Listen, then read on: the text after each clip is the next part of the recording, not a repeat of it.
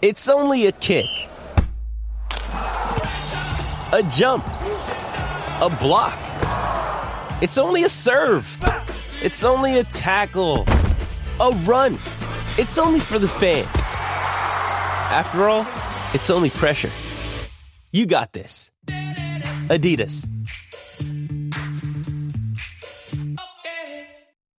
Welcome back, baseball family. Today we're going to talk about MLB lockout updates, some drama happened with Rob Manfred again, and then players we love. Nine Plus Us presents the Baseball Together podcast with your hosts, Blackjack Brad and Kansas City Little Big Briggy Blue Eyes. And now, Baseball Together. Welcome back, baseball family, to another episode of the Baseball Together podcast. Unusually, as I'm sure that you've noticed. Brad is not here with me today. We decided that because it's his birthday, dude deserves a day off. that made a whole heap of sense to both of us. So we're excited for him. He's turning 12. He's 12 for those of you wondering, and it is on Valentine's Day, his birthday. So next year, you know, you can send him cards and voicemails and things like that for his birthday. Or do it now. You should do it now. You should get on baseballtogether.com and send that cat a voicemail wishing him happy birthday because that would be absolutely incredible. All right. We've got a lot of stuff we want to get into today that I want to get into today um, that we have to cover because the negotiations between the Players Association and the league continue to be 100% abysmal. And it's almost as though we are dropping down uh, into you know fewer details are being shared on some some elements of this, and more details are being shared on others.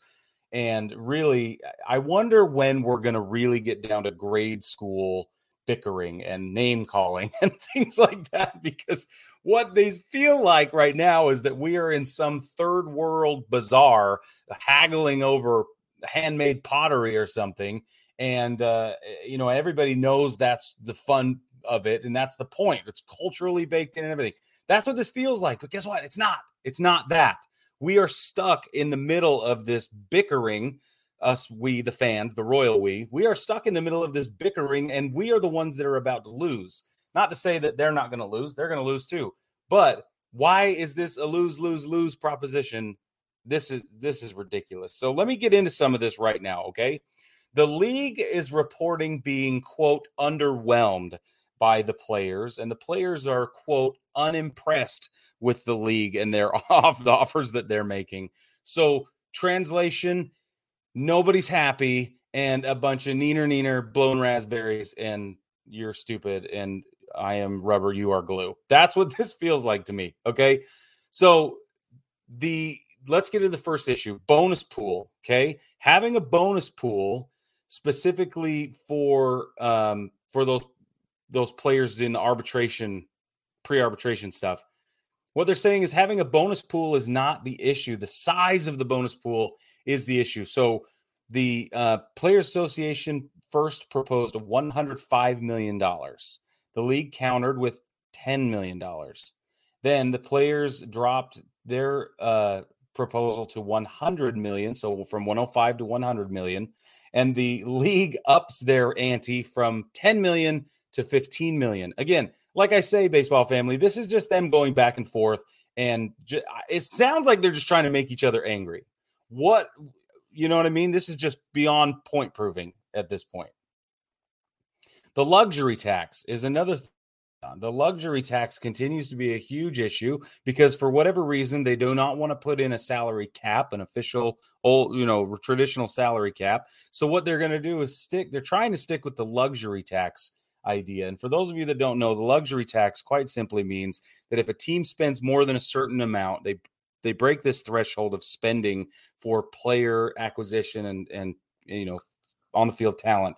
Then what can happen is they are taxed against a certain amount at these hefty hefty percentages to make sure that and it's intended to discourage them from overspending and buying a bunch of players um, that makes it so smaller market teams cannot compete, right? Because they have lower revenue. So what the, the league has done and what the previous CBA is trying to accomplish is to discourage teams from spending outlandish amounts of money that they have in order to completely beat out all the other market, the teams in all the other markets, mid and, mid and small size markets. Um, so instead of introducing a salary cap, they're still talking about luxury tax. And the league initially, the league said, you know what we're going to do? Here's what we think should the luxury tax should look like. Let's make it 214 million dollar cap in 2022 and let's keep that through 2024. Then we're going to raise it in 2025 to 216 million dollars and in 2026 we'll jump it to 220 million dollars. Well, that's what they wanted and now the players say no and the league says, "Okay, well what about this? what if we do 214 million 2022 and 23. Then in 24, we'll make it 216 million. In 25, we'll make it 218. And in 2026, we'll make it a $222 million luxury tax. Obviously, these are keeping up with the projected inflation, things like that. And the players keep coming back and saying, guys, no, what we want is what we've wanted from the beginning. We want somewhere between $245 million and $260 million available for the entire five year period till we talk about this again. So instead of a tiered approach where they're racking it up and they're stepping it up as as the years and you know progress, the the players are saying no, just just up it now, get it over with. And the league's highest offer was 222 million in 2026 and the players want no less than 245 million from the beginning. So again, there's a huge disparity there that's that's just getting in the way of this. Uh, but it feels like a tit for tat, quid pro quo type negotiation, and it's it's not it's not working. Um, one thing, well, it's not all failing. One thing that is working is that the universal DH is now almost almost certainly coming to Major League Baseball. This is something we we've seen coming for a long, long time. It shouldn't be any surprise to anybody. If it is something that bothers you, bothers me, you shouldn't feel alone. I do. I don't like the universal DH. Um, I get it. I see the point. I've, I've heard all the arguments. Obviously, Brad is full of arguments about the universal DH, and I have other friends that it's just their favorite thing in the whole world to tease me about. But I, I just, it's not my thing. It's just not my thing. So, but it's coming, and I'm just to have to figure it out. I'm to have to figure out how to enjoy the National League in a different way now. So, you will too. Welcome to the party. We can all gripe about it together. Um, and then in 10 years, let's look back and see if it was really as big a deal as we thought. Again, some of the changes that have come that we thought, oh my goodness, you mean they're going to limit mound visits?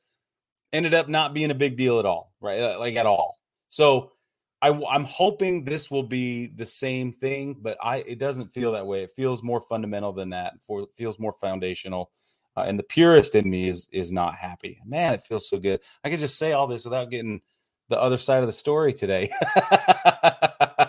Thanks, Brad. all right, let's move on. They're still battling over league minimums as well. Okay, this is talking about again going back to those uh, pre-arbitration players not getting paid enough money. And this is something the Players Association has been really upset about from the beginning. Uh, it's been discussed. It's something that's probably never going to go away. The players are always going to want to see themselves and their brethren, their kindred spirits or whatever, get paid more and more and more and more. I mean, that's a big part of what's going on in this negotiation anyway.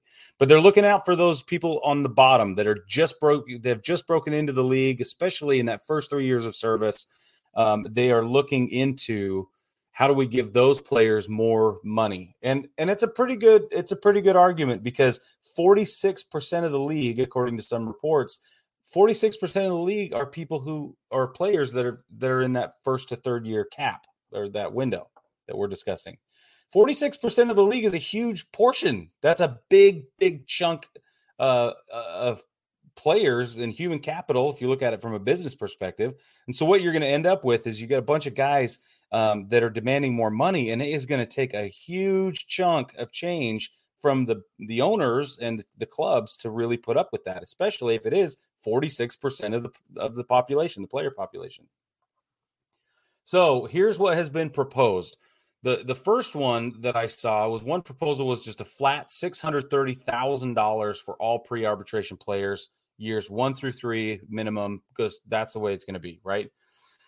Um, that wasn't a favorite idea. So, which is kind of interesting because this the counter proposal was that they would use a tiered system and it would go from $615,000 a year to $725,000 a year marking that third year service service time.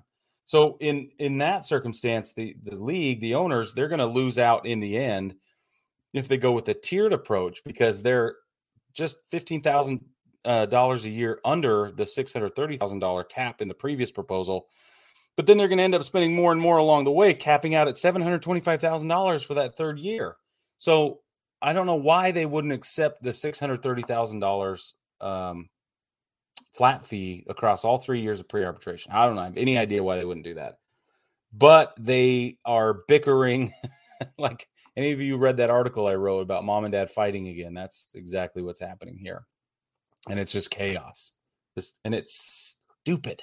Okay, now let's get into service time manipulation. This is another thing that keeps coming up. I feel like there are buckets, right? Like, what are we going to talk about here? And then we're going to talk about here. So, service time manipulation is another one. It's a little bit of update on that. The previous proposal we heard, and again, this is all updated as of 12 February. So, if you're listening to this on 15 Feb, that's the date. Okay. All right.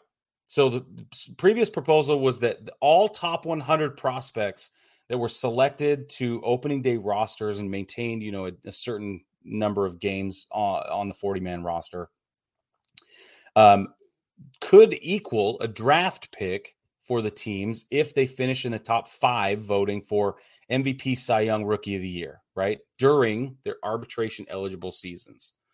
Now, if what what has changed though, the league came back and said, you know what, we're going to offer you a different deal what if instead we say that those players they still are on the 40 man roster and from opening day on and if they finish in the top 3 of voting for most valuable player, rookie of the year and Cy Young, then you get two draft picks. Two. But they have to finish in the top 3 of those voting. They don't have to win, they just have to finish in the top three. In the previous proposal, they had to finish in the top five, but it only gave them one draft pick. In this case, top three voting, two draft picks. That's a pretty big deal. If you consider Kris Bryant won the Rookie of the Year uh, and then the MVP, or he certainly was in the top three to five voting, it was certainly in the top five voting MVP the following year. So, um, with the Cubs, obviously. So anyway, uh, that would have been a huge deal for Chicago back then, just as an easy example. Okay, so it's interesting to to uh, think about that proposal. I don't I don't see it's a terrible idea. Um, it certainly incentivizes teams to give their young talent, like true talent, a good chance up at the up at the bigs instead of holding them down. Um, but I wonder if there's just going to be another way to loophole this as well. Um, probably probably teams will only bring up one at a time or some something like that. There's a lot of different ways this could go. But anyway, that is the update on the proposal.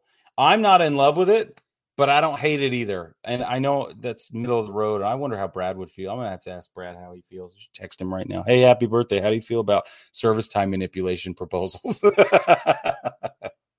all right. So um, Scott Boras, Scotty B, our favorite guy, he is weighing in on all these negotiations uh, because it has to be about him, and also, you know, he's he's very involved. So he is saying something that I is probably the first time I've really aligned with what Scotty B has ever said. But he says that competitive imbalance issues are truly driving away the fans. He used the really inflammatory term cancer. He says that this is a competitive cancer. And if the team does not or the, excuse me, league is not willing to address the competitive imbalance issues that we have, then we are going to drive away fans in droves. And he's right. He's not saying anything we don't already know. Um, it's just interesting coming from him. Obviously, a big part of his business is making sure baseball stays around it's because that's how he makes his money. But he points to the abbreviated draft system that was instituted back in 2011. Used to be that you could draft anybody you wanted. And the draft just kept going and kept going and kept going until uh, you know, they were done. Until everybody every team said, No, we don't care anymore. We're done. It took days and days. Now what you see is uh, a cap. It's like, no, this, this many players, this many days, we're done. You know, the league has said we're going to stop this nonsense. So, and that was 2011. So, um, he thinks that that's the biggest part of of this. I'm not sure I believe him, but with the system that's so complex like this, you can't you can't look away from every little teeny detail. You have to analyze all of them and the, the effects that they've had since the changes have been made, which is exactly why the the CBA is taking so long to negotiate because everybody knows that each little thing is going to be a bigger thing later, right? That was going to have a protracted effect on everything for the most part moving forward um, especially in terms of money, because nobody knows what's going to happen with that. Um, I think in terms of, of changing rules like the designated hitter rule and things like that, um, I don't think those will be so protracted because you can just decide to change them. Um, but it doesn't have a why. There's there aren't aren't very many variables that could, are going to affect that, right? Same with the mound visits. Uh, but when it comes to money, there's a lot of different variables and a lot of different unknowns at play. So you just have to consider that. Um, very, very carefully. I'm telling you everything you already know. But last thing I want to tell you about this is that the players are feeling united. So the players met a couple of days ago in Arizona and they had an association meeting and uh, all the player reps were there. And apparently there were more players uh, than ever before. Um, I don't know about ever, but they, they apparently Gerrit Cole and Aaron Judge were surprised by the turnout because they had over 100 players there uh, at that meeting. And so Gerrit Cole tweeted out, he said, it's exciting to see solidarity so high. Um, and I think that the, the more time goes by and, uh, you know, the, the fewer decisions that are made and the more at risk the season becomes, we're going to see these players really, really start to get together um, and start acting more as a union rather than relying on their player reps to do to do all of the talking for them. There's going to be a lot more solidarity than this. This is just evidence of. I, I think this is a power play. I mean, I think it's going to unify the players. Obviously, that's what's intended to do. But I think it's also a power play just to show the league, like, hey, you know, we had a hundred people show up, or more than a hundred people show up to this meeting. We are all very, very closely paying attention, which I think I, I mean, you take that for granted, right? Like, of course, they're all paying attention, but doing this and, and gathering together to talk about it in person, they traveled in order to do so. Some of them, I just think it's it is a show of force, and I think it's appropriate because if the league isn't going to figure it out, um, and you know, and meet up and, and come to the negotiating table, which they said they've been doing but haven't been, then you're going to end up with a really, really angry group of baseball players and what we're seeing is teams are. Tr- I know we're not supposed to have scabs and we're not supposed to have replacement players. That's baked into the current CBA. But what we are seeing is lots of weird minor league deals and veterans going to minor leagues and stuff. And and for my money, the league is shoring up something, whatever they're going to do, because we know minor league baseball is going to happen, and so they're getting these veterans down in the you know in the minor league camps and clubhouses to a I think show the the younger players what what's what and get them ready, maybe at an accelerated pace, but b also maybe they need to pull them up. Like if the players decide, no, we're not playing ball anymore, uh, then this could get really ugly, and I don't know what could happen, but I wonder where is it stipulated that these are replacement players or they're not? Is it truly a replacement situation if your guys are in the farm system? They've always been in the farm system, they've been doing it, and they're playing baseball. They're active participants. Uh, you know, in this it, it, under the management. I you just got to wonder: could Major League Baseball put on a show without the core forty man rosters? I know obviously they could. They're going to. That's what the minor league system is. But could they bring up players to I don't I don't know if you can call it replacement, right? But maybe they are replacements. I don't know. It's just one of those things that I sit up at night thinking about. I wonder if I'm the only one who says, "Now wait, how do we define replacement? Is it truly a replacement? Are these really scabs because they're actually anyway, that's that's how I feel. That's what my brain does.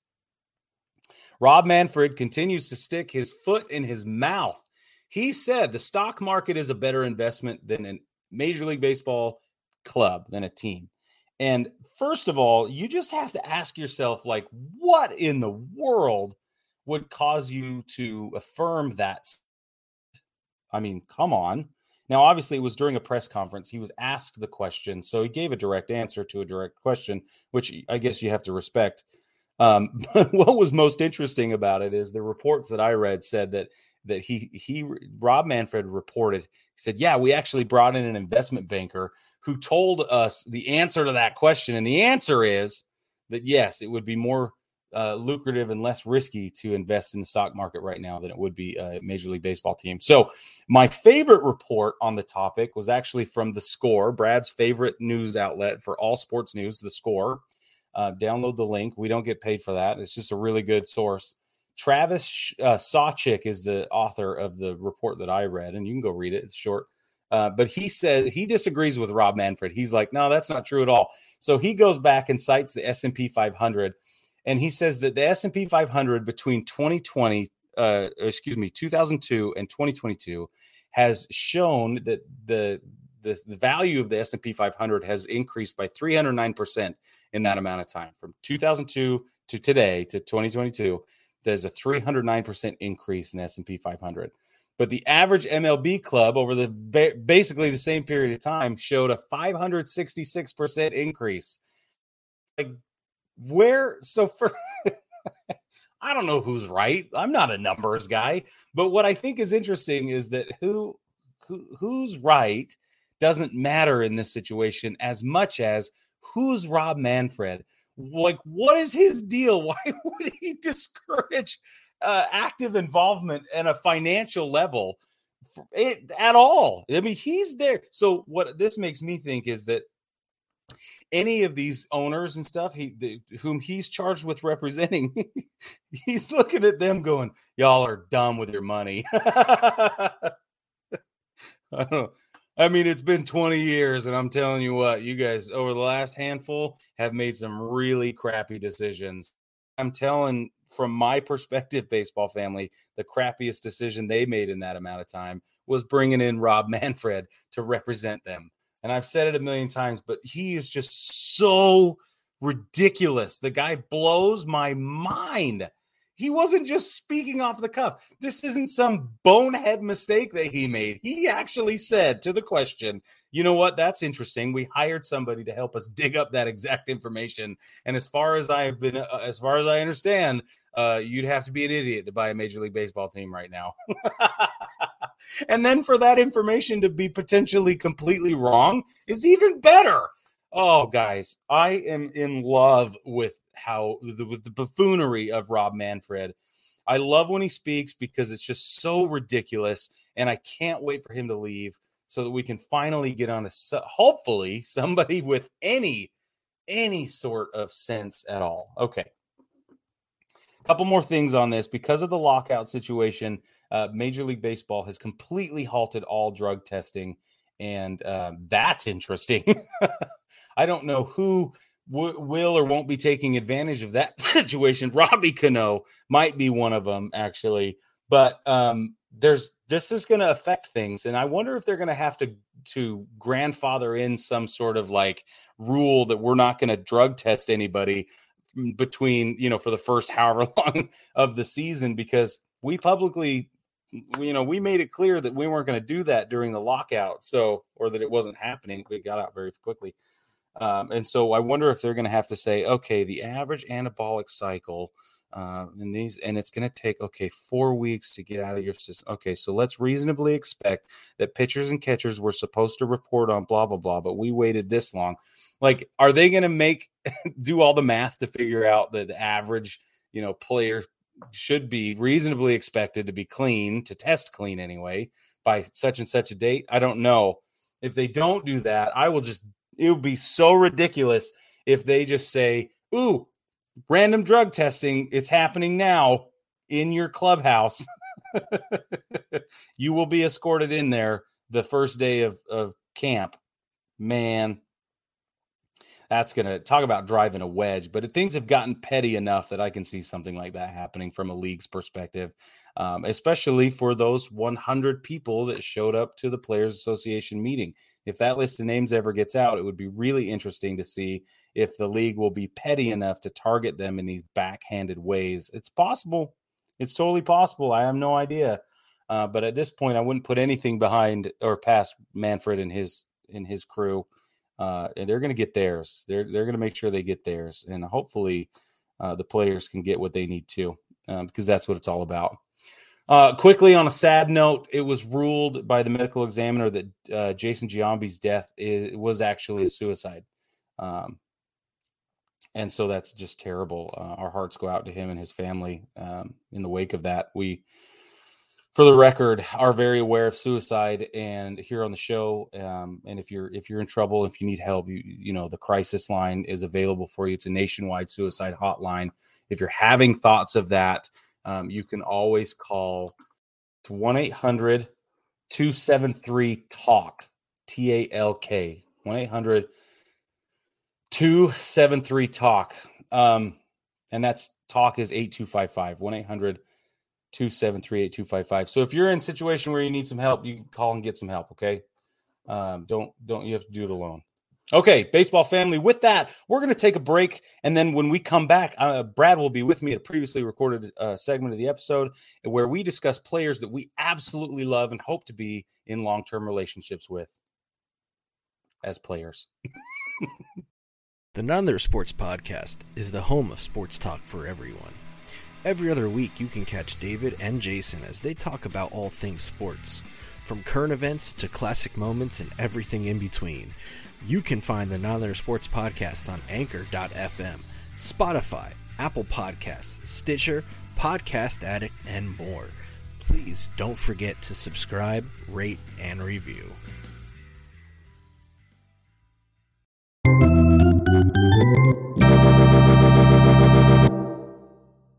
Welcome back, baseball family. So today, since it's Valentine's Day, on the day that we're re well, let's be honest, this is pre-recorded. Uh, I'm taking the day off because it's my birthday. We're, we're just gonna Brad's say how it birthday! Yeah. So um, this is releasing Valentine's week. How's that? We'll go there with that. Um, we thought we would talk about players we love. Now, we did have to go into some, uh, I guess you could say, some parameters, some rules with this because we could go in and obviously just talk about so many players with this. But what we wanted to do is we wanted to say, who would you like to have, um, as a fan, of course, a long term relationship with these players?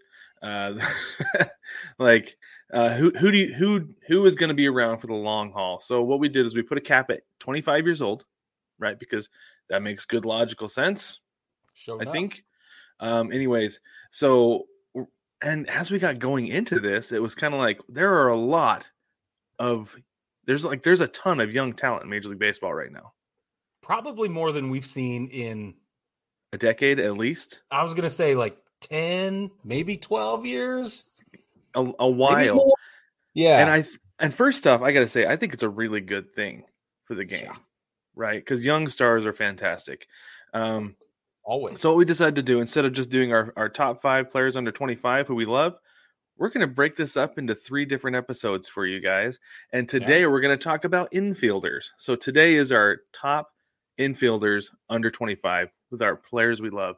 Brig, take it away and lead us off. Don't tell me what to do, Brad. I am the coal mine supervisor. You are right now. um, I'm going to go with a guy who has been in the league for. Let's see. This is currently. And let me let me preface this. This it 2022 can be their age 25 year for my money. Like I'm okay with that, right? Okay. All right. Yeah. That's what I did.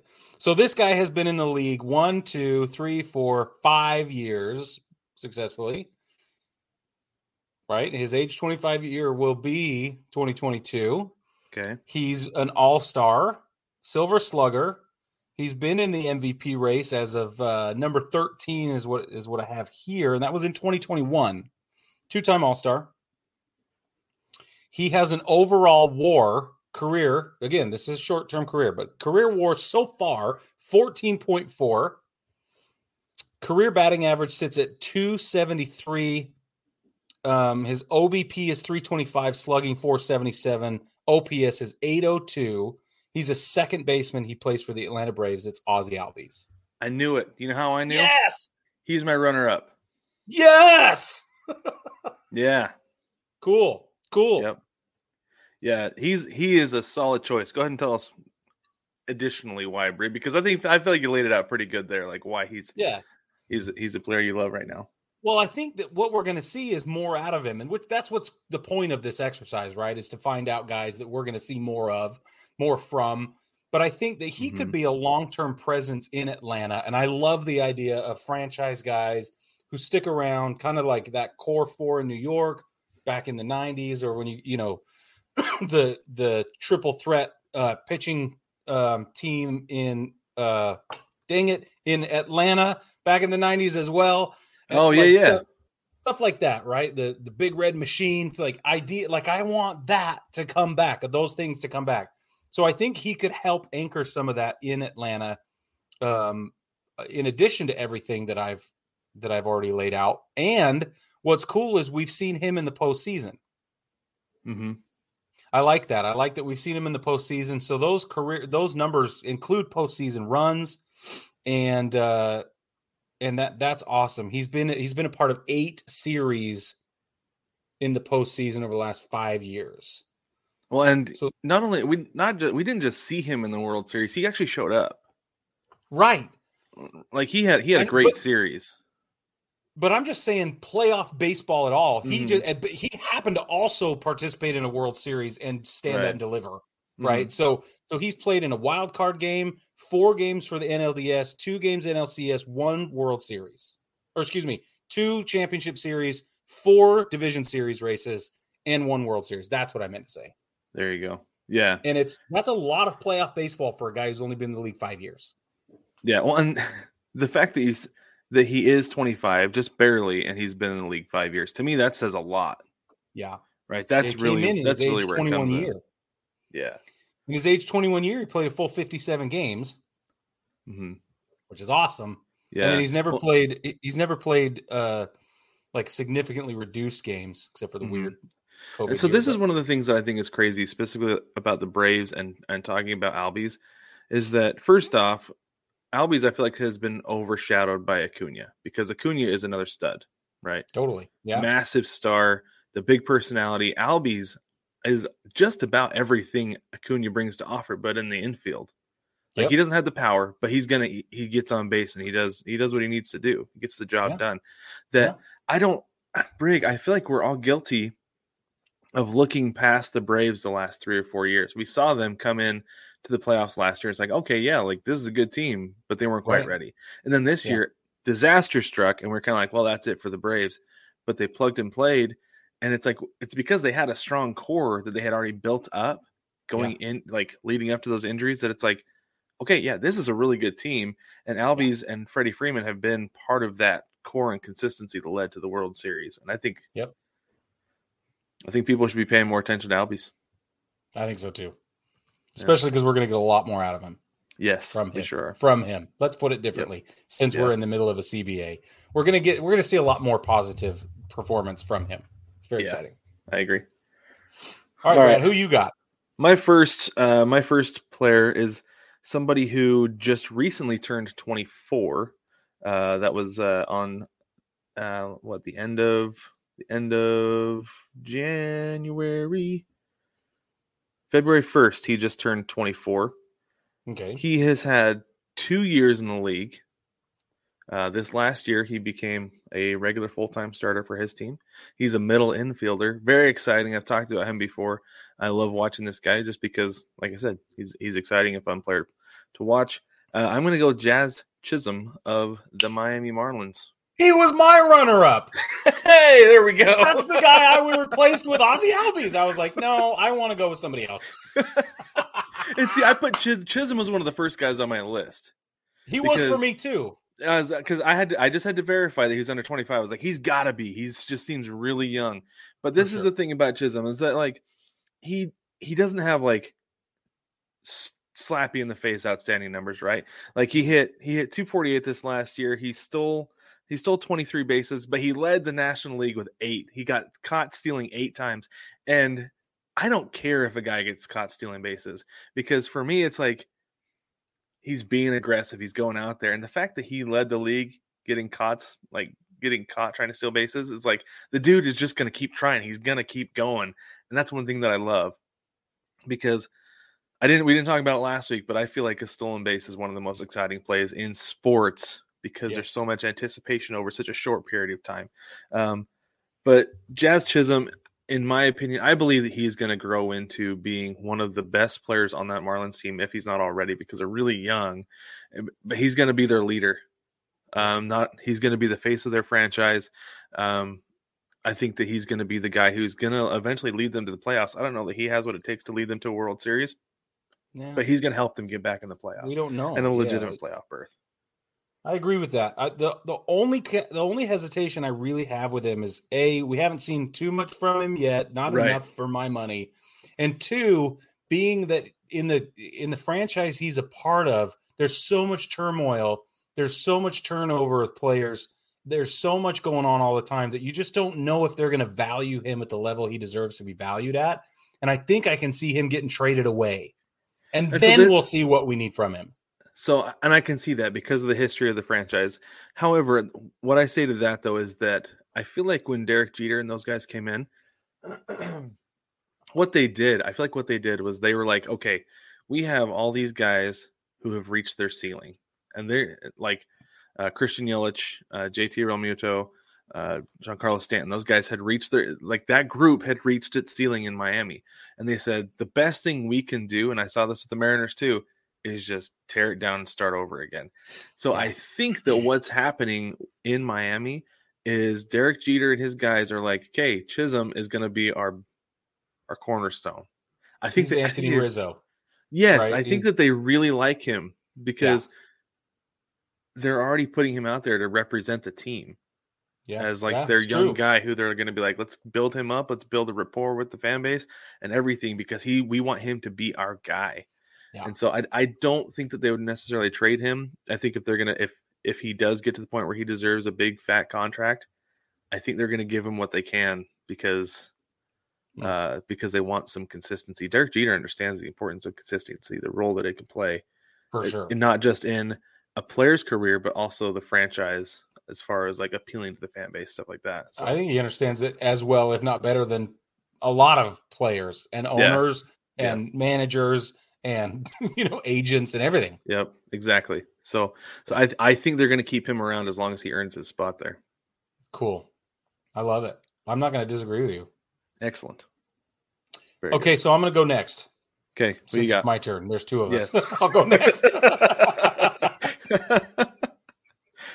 okay. Um, I'm going to go with a guy who's uh, has been an all-star one time.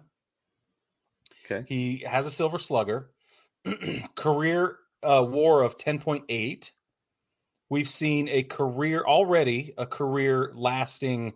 Let's see, this will be his one, two, three, four, fifth, sixth season. 2022 will be number six for him, where he does again turn 25 in his 20 in his uh, 2022 season. Okay. Okay. So his uh, batting average 279, OBP 338, slugging 509, OPS 847. Okay. This dude, first of all, this dude can rake, right? And he has a he has had defensive issues in the past with range and some errors committed and things like that. But it's okay to have a guy at third base who's maybe got a tiny bit of an issue at defensively, not enough to be, make him a liability because there's not enough to consider him a liability. We wondered though, and I'm going to drop the reveal here in a minute, so stay with me. But we wondered about it, and his cabbage patch cheeks. It's Rafael Devers. I wondered if you were going to grab Devers. the fact is, the fact is, he's he's so good.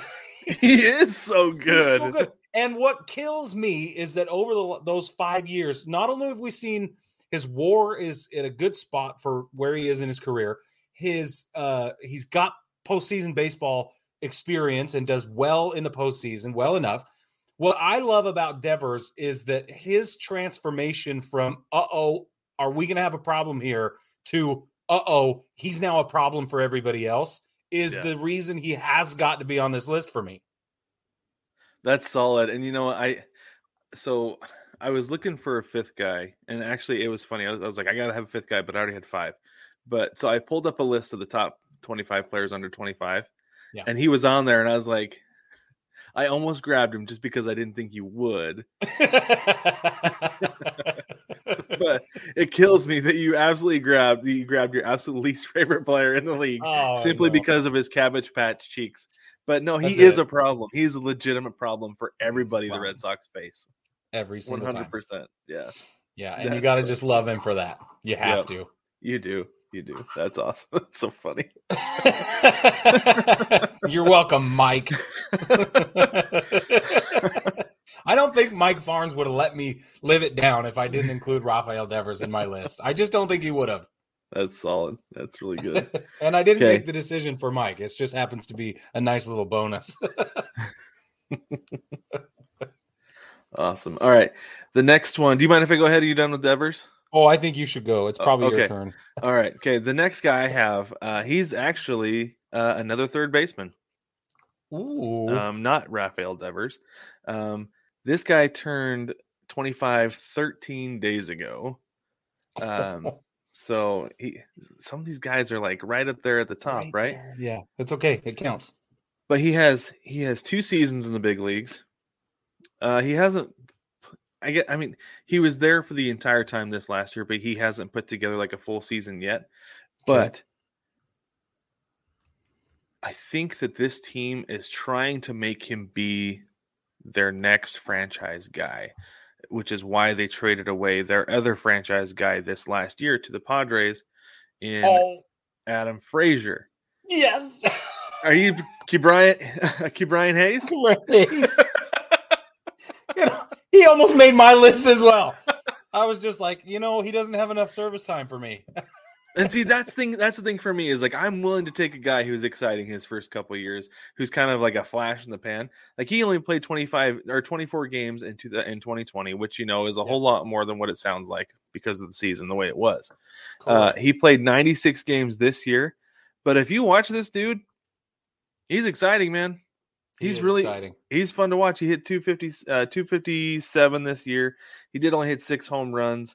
Um but he stole 9 bases. I I think he's working himself up to being the next guy who the Pirates can trade and get a haul back for. because let's be Oh, honest, another. it's Josh gonna Bell. happen. Yeah, it is. Adam Frazier. Josh Bell, all of them. It happens. Gerrit Cole. It happens to Gerrit all of them. It happens to all of them in Pittsburgh. It's unfortunate, but that's the way they're running things these days. They're trying to flip their prospects and stars, but they're not It's not real estate, guys. exactly. You're and you're never gonna you're never gonna see a return if you don't let it let it mature. So, Yeah. but anyway, Brian Hayes is another one of my guys I like to watch. Love and it. honestly, like anybody who wears a Pirates uniform, I'm going to pay attention to simply because of the name across the chest. Totally. I'm the same way. I love yes. Yes. We have So- both Brad and I have an affinity for piratical things. Pyrrhic. for the for those of you look, watching on YouTube, you can see Brad as uh, displaying why. yes, exactly. For sure. For those of you Brad, listening, jump on 9plusus.com and check out the pirate baseball line we have. It's actually a lot of fun. Okay. Do one more Next- and then we'll take a break. All right. Next for me is a guy who this will be his um this will be his fourth season in the big leagues. Uh he's going to turn 23 this year. He's been uh not only in the All-Star uh lineup, but he's been an All-Star MVP. He's got a Silver Slugger award. He has a batting average career 289. His WAR is at 9.5. And again, that's in three complete seasons. Um, we've got an OBP 367, slugging 517, OPS 884. The dude is just so much fun to watch. Now, it gets even better. Look, in 2019, when he was 20 years old, he played 123 games. He played 60 games and led the league in 2020 during the COVID season. And he played 161 games last year, which was his all star year. Okay. This is Vlad Guerrero Jr. He's also on my list. Is he? Yes, he is. There Yeah. we go. It happens every time. He plays, he plays third base occasionally. He's a first baseman. So so this is one of my things with Vlad is that his dad was electric, right? Bro. Like absolutely electric, one of the best hitters that we've that our generation saw growing up. For sure. Um, and you know, I get I punctuated by his ability to hit a ball bouncing off the ground. Right, he's one of the best bad ball pitchers we've ever seen. 100%. Um, you just so- flick the bat and it goes. yeah, and, and this is one of the things. And also, side note, my wife's favorite player. But anyway, one of True them. story. Uh, so him coming up with a well-known and Hall of Fame dad, the microscope has been on him since day one. Since we first heard, do you hear Vlad Guerrero's got a kid coming up? Yeah. Pretty good, right? Like ever since we first started hearing that, it's like, okay, let's keep track of this guy, keep track of him. Like I don't. I think the last time I paid attention to somebody who wasn't a Mariner coming up through the minor league system might have been Bryce Harper, you know, Right. or Yes. Gordon Beckham because I had drafted him on my fantasy team. Like, yeah, the White Sox are going to pull him up, and they did.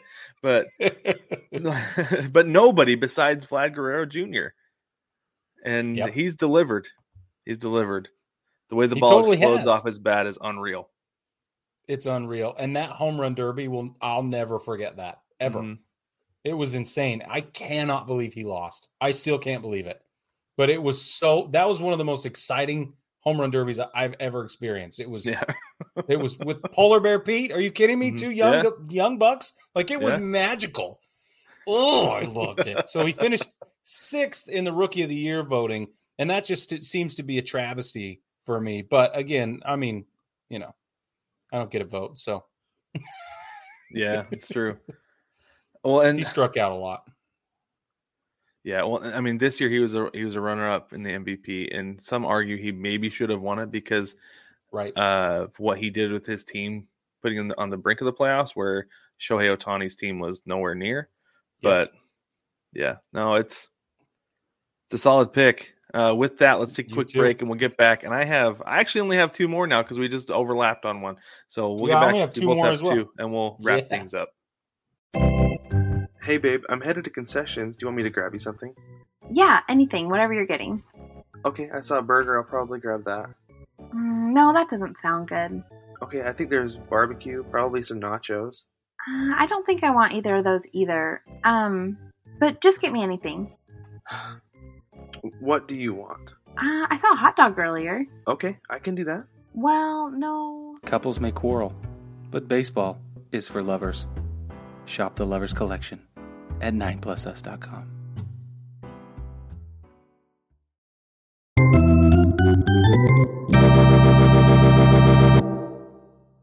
Welcome back, baseball family. We have each got two remaining uh, long-term loves. I guess we're calling them. I don't know. Uh, players that we hope to be in a long-term relationship with with uh, Major League Baseball. Okay, As fans, And- as fans. as fans, yes, we're very excited about um, remaining on either scorecard because Brad thinks that we will only line up on one of them. I think we're going to line up on both, and I'm excited to have him be wrong. So let's see. let's see how it goes, Brad. I I think you should go first. Okay, yeah, it would be my turn anyway, since there's again two of saying. us. Uh, Yes.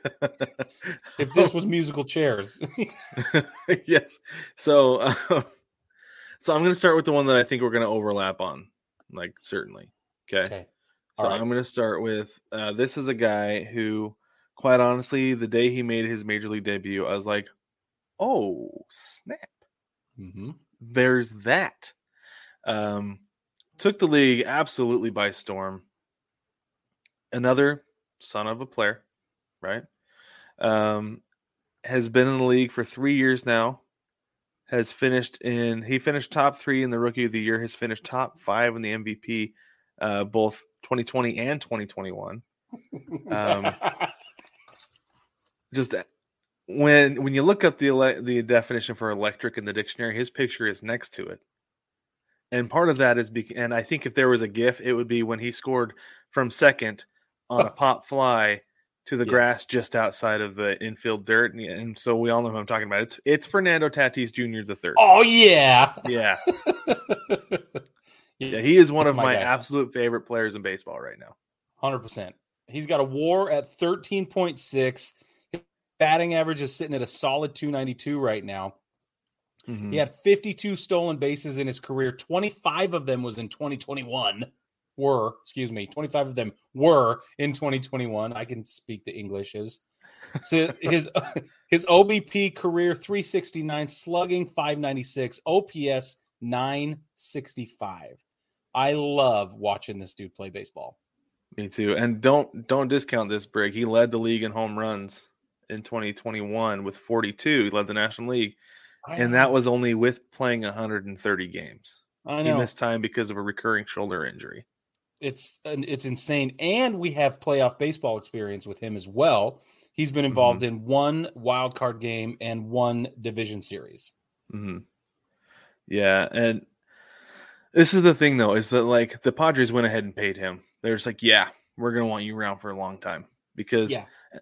This is this is the thing is that he not only contributes on the field as just a beast, right? 100%. Like we just we went through his numbers. Like you you want that on your team, but also the draw.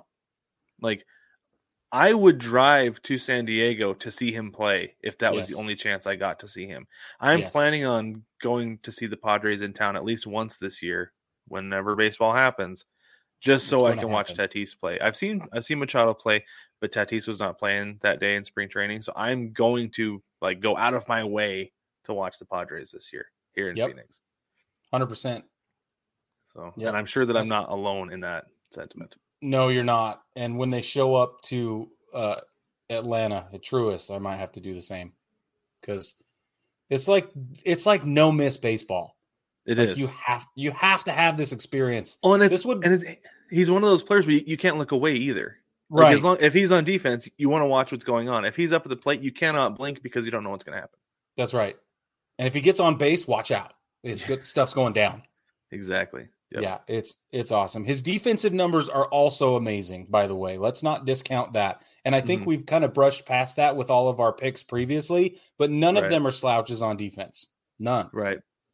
Even Well, Devers.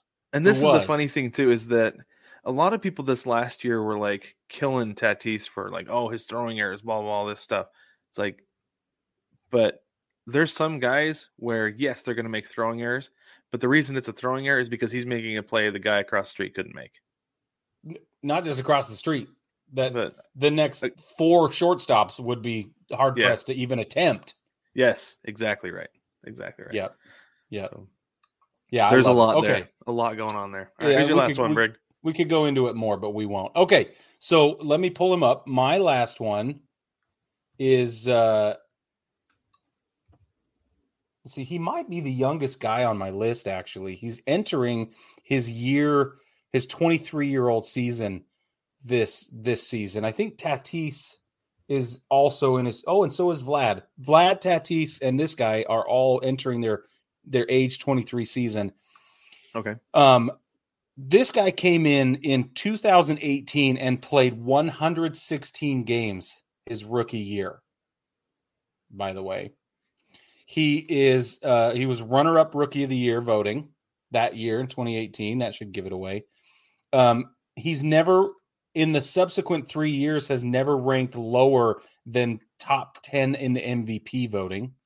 He's got a couple of silver sluggers. He's been on an all star team. He has won the batting title and he's a World Series champion.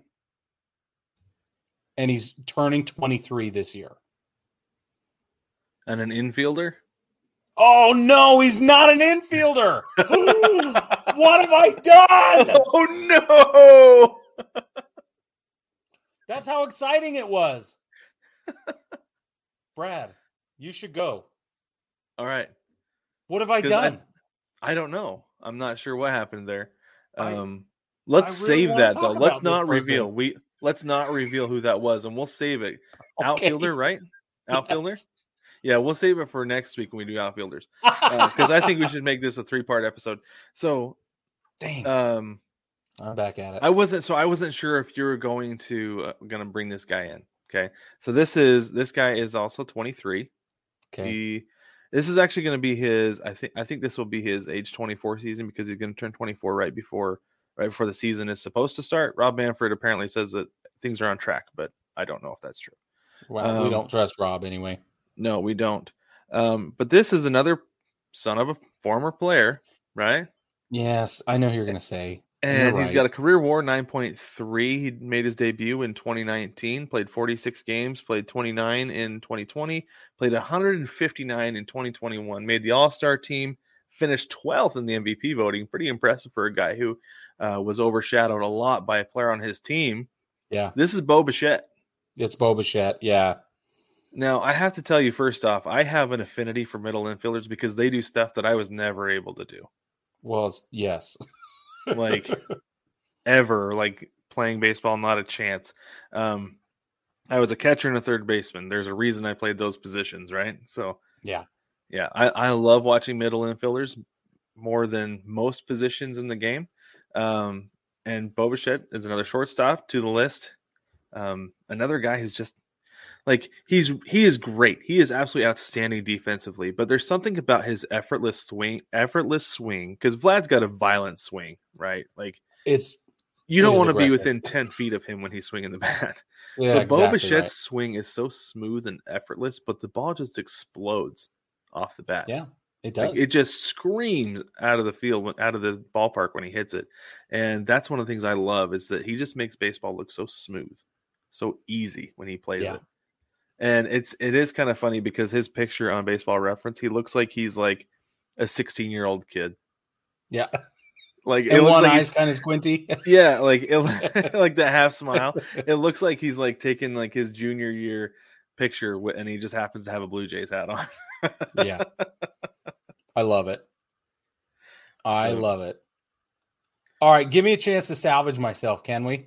Yes, yeah. Go ahead. Who you got? Because I have another guy that I didn't want to put on my list because everybody else on my list had set, like established themselves mm-hmm. officially and Yep. had some longevity, as much as we can call it that within the first, Right. you know, four or five seasons. But but this guy is is first. This guy is so exciting for a number of reasons. Let me say he's been in the league one year, one. Okay, and I was yes, I love it. He he played 70 games in 2021. Okay. In that time, he rounded out a batting average of 288, an OBP 347, slugging at 463, and an OPS at 810. Whew. Man, that's exciting. Okay. He uh, has successfully stolen five bases. Nope, two. That's his average. I'm sorry. His he's successfully stolen two bases in 70 games. He is a shortstop slash and or third baseman because he's still young. He already has a career WAR in 70 games of 3.5, which is In exciting. 70 games? in 70 games. He's Wow. already got a career WAR of 3.5. That's what I'm saying. So, I mean, the other thing about this guy is it's Wander Franco. Sorry, it's Wander. Oh. Wander Franco. Solid And- pick. And the reason I'm choosing him, okay, first of all, he will be, come on, computer. Um he we all thought that he was going to be like like there was all this hype about him being the savior down on the Rays, right? And we were like, Mhm. "Oh man, don't believe the hype. We got to see what he come, you know, he'll have the yips when he first gets there like everybody else Mhm. does and he never did." Right? There was No, he it- didn't. there was no concern at all. He just rolled into town and like cl- climbed up the ivory tower and sat there. and we were like, dude, who are you? Like, you're not. This is against the rules, bro. hmm And he didn't. He didn't have. He didn't get sent back down. uh, To my knowledge, I don't think he got sent back Mm-mm. down at all. Did he? No, he didn't. And he finished third in the rookie of the year voting to his teammate, Yep. Randy Aro- Arozarena, who, in my opinion, the only reason Arozarena won the rookie of the year was because he was there for the entire season. If Yeah. if they had not potentially, I'm going to put in quotes, uh, gone and Manipulated. manipulated, his service time and called him up earlier, like apparently he was ready to do, he may very well have won the rookie of the year. 100 percent possible. And So- his nickname is Patron, What does that which mean? is remarkable for a 20 year old person. what what is it? Do you know what that means? What does that mean? Patron Spanish? doesn't it mean um, father or like I don't know. I'm pretty sure it means father. It's like an honorific title. I'm not sure what exactly it means. I'm going to look it up right now, though. yeah, you My look it up. Spanish- Tell me if I'm my wrong. 'cause Spanish is not- sure. Uh, is not fantastic. that apparently obviously sure- is not one that I know. Um, so according to Google, okay. Um, well, so this is kind of funny. It wanted, it wanted the first thing it gave me was um, Patronus. Thank you, Harry like Potter. Expecto? Yeah, expecto patronum. That- I, I know that's not right, but Patron. Oh, there we go. There we. Yeah, it means pattern. no. Pattern. But here's here's the thing though. Here's the thing, Brig. Though, like, what do you do with a pattern? Right. You use the pattern to make more copies. So it's the mold. It's more, So more he's like the mold. He's the the original. mold. And I that don't might think- be a, that might be a cultural Spanish thing that we don't that you and I don't quite understand. That's understand. true. That's that true. like that like if he's like the original, the best, and we we want to try to make everybody else like him, then maybe he is El he is El Patron, right? yeah, So maybe that's where it comes from. that's cool. So That's cool. All I know is that I've heard people refer to other people as patron when it's like, I'm a little bit afraid of you. I'm going to give you all the deference possible. That kind of thing. Hmm. Yeah, I don't know. But anyway, Anyway. no, that's a solid pick. I don't know Wander Franco, thanks for the for rolling with my gaff there, baseball family. I, I don't know what happened. I was just really excited to talk about that other person. I guess you'll stick stay tuned for next time when we talk about outfielders under 25, and I will reveal who that person is in remaining my number one pick. and that's what we call a tease. But baseball family, let us know who you think are some of the some some of your favorite players. Who who are some players who you love? Infielders under 25 years old. Did we leave somebody off that list? I'm sure I'm sure we did. There Oh, yeah. there are plenty of of guys out there. Like we said, there is a ton of young talent in baseball right now. So let us know who you think we left off the list, who we should have addressed. Uh, submit that in the mailbag at baseballtogether.com. There's also a link in the description. As always, you can tap that link. It'll take you right to the, the page where you just fill out the form. Just give us your name so we know who to give a shout out to, and uh, also put your uh, put your list in there for us so we can see it because we want to uh, we want to see what you think about it. Yeah, you can also leave us a voicemail on baseballtogether.com. Don't forget about that. And while you're at it, there's a link to the shop on there as well at 9plusus.com where you can jump in and grab official Baseball Together swag, hats, t-shirts, hoodies, all kinds of stuff and uh more more to come. We're updating things actively right now. So Yes, we are. if you if you expect or if you've been waiting for some changes to take place with like t-shirt colors and hat colors and different combinations and stuff, that is happening right now. Yes, it is. Very good. Don't forget to like, subscribe, rate, and review the podcast. Let us know what you think, where we can improve, or uh, what you think we're doing great. The baseball family, thank you again for joining us, and we will catch you next week.